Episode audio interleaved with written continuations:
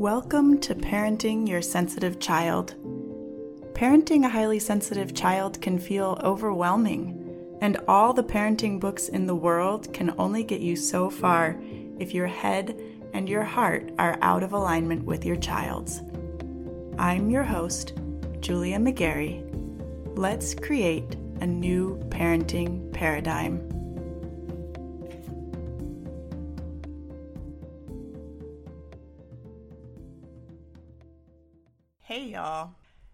I feel like I'm back in Texas right now.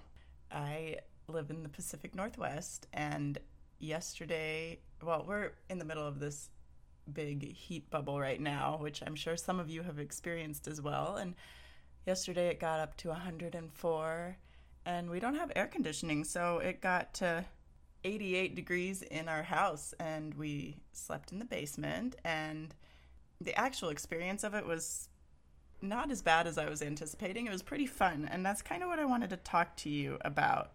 And I'm from Texas, so I know weather like this, right? But this is like the hottest Texas weather poured into a place where people don't typically have air conditioning. And as this weekend approached, I noticed myself saying to anyone I was talking to, Man, I'm really not looking forward to this weekend. And it was a sentiment I was seeing reflected back to me on social media too. People everywhere around me have been talking about how to stay cool, and there are lots of plans just to hole up in the basement for the whole weekend, especially since there are no AC units available at any of the stores, right? They've all been bought. Everybody's been anticipating this and planning and getting anxious about it. So I noticed this sense of dread growing in me whenever I thought about this weekend. Because honestly, spending a weekend in our one room basement with a high energy six year old isn't really my idea of fun. And this is why I want to share this story with you. See, as I, as the weekend was approaching, I noticed this sense of dread building and I caught myself as a life coach, I know if I'm resisting something going into it, if I'm planning for it to be brutal, my experience of whatever it is is not going to be a good one. And when my baseline is negative, I'm much more annoyed by other people's energy levels and complaints. I realized I'd been setting myself up for a weekend of endurance and slogging through, and honestly, that's not what I want. I mean, who wants that? We think we just have to put up with it, but nobody actually wants it. So, as I noticed this, I was able to turn my mindset around by asking myself two simple questions and then answering them. And I'm sharing this with you because we all face circumstances in our lives that are out of our control. And the way we approach them makes a big difference. Your child's big emotions are a circumstance. If you're waking up each morning dreading the whining and tears that are coming your way, your experience of them when they do come will be of one just making it through. And if they have a good day, no tears or anything like that, you've spent all that time dreading something that didn't even happen. And dread is an exhausting emotion. It's not one that I want to spend much time in if I can help it. And I'm imagining that you probably don't really want to spend much time there either. Do you see where I'm going with this? Your child's emotions are a circumstance that you don't have control over. At least, not complete control, anyway. The only thing you do have complete control over is how you show up. So, circling back to my story, I found myself feeling a lot of dread as we headed into this heat wave. I didn't want to be hot. I didn't want to be stuck inside. It felt out of my control, and I was preparing myself to be miserable for three days. And as soon as I realized this, I asked myself, what do I want my experience of this weekend to be? I went with this question first because I could see myself preparing for a weekend where I was, like I said, like I was just making it through, I was enduring, I was putting up with it. And when I reflected on the question, I realized I wanted to experience as much joy, as much fun, as much delight as possible this weekend, regardless of the weather. I wanted to make memories.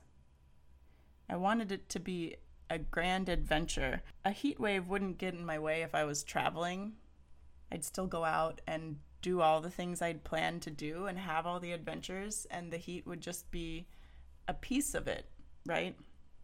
So, why does it have to get in the way in my home with my family the people that I love? Once I had that straightened out, I knew that I wanted to approach the weekend from a radically different mindset and I started thinking about what in this situation is within my control. I can't control the weather, so I don't fixate on that. What I can control is how I'm responding to the weather. I can control the food we're eating. I can choose easy to prepare meals that don't require the stove or the oven. I can cook in the Instant Pot outside. Actually, I made salmon in the Instant Pot outside last night and it took like three minutes and it was pretty good. I was amazed. We bought lots of bubble water and limeade. I can also control the activities we choose. We've been playing in the water a lot, obviously, but we're taking this time this weekend to go to the mall and get my daughter's ears pierced, which she's been asking about for a while. Um, and I've started making a list of other air conditioned or cooling activities that are new for us to help us get out of the heat and infuse more adventure and novelty into the weekend at the same time. Things like trampoline parks, bowling, and roller rinks. And we may not do any of those things, but knowing that they're a possibility, it just makes this weekend so much more exciting for me. And so far, yesterday, so we're we're on day two now, right? Um, as I'm recording this, and yesterday we went to the river in the morning and played in the water, and it was super crowded, but really fun. And we were out of the house till 1 p.m. And we came home and watched a movie, and we slept in the base- basement, like kind of like a camping trip. Everybody had a good time. It was pretty cool.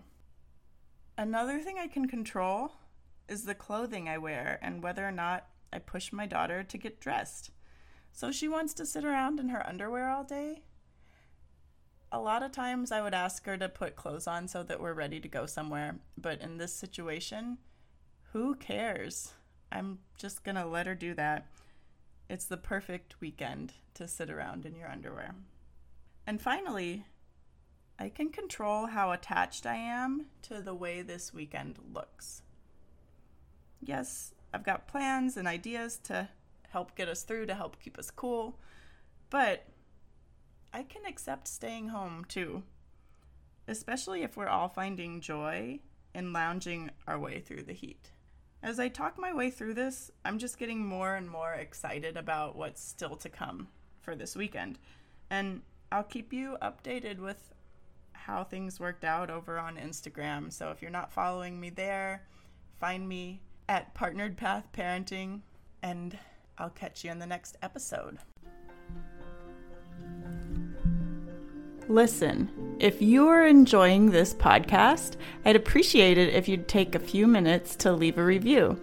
It'll help other parents find the podcast, and more importantly, it'll help more grown ups see their kids' sensitivity as the strength it truly is.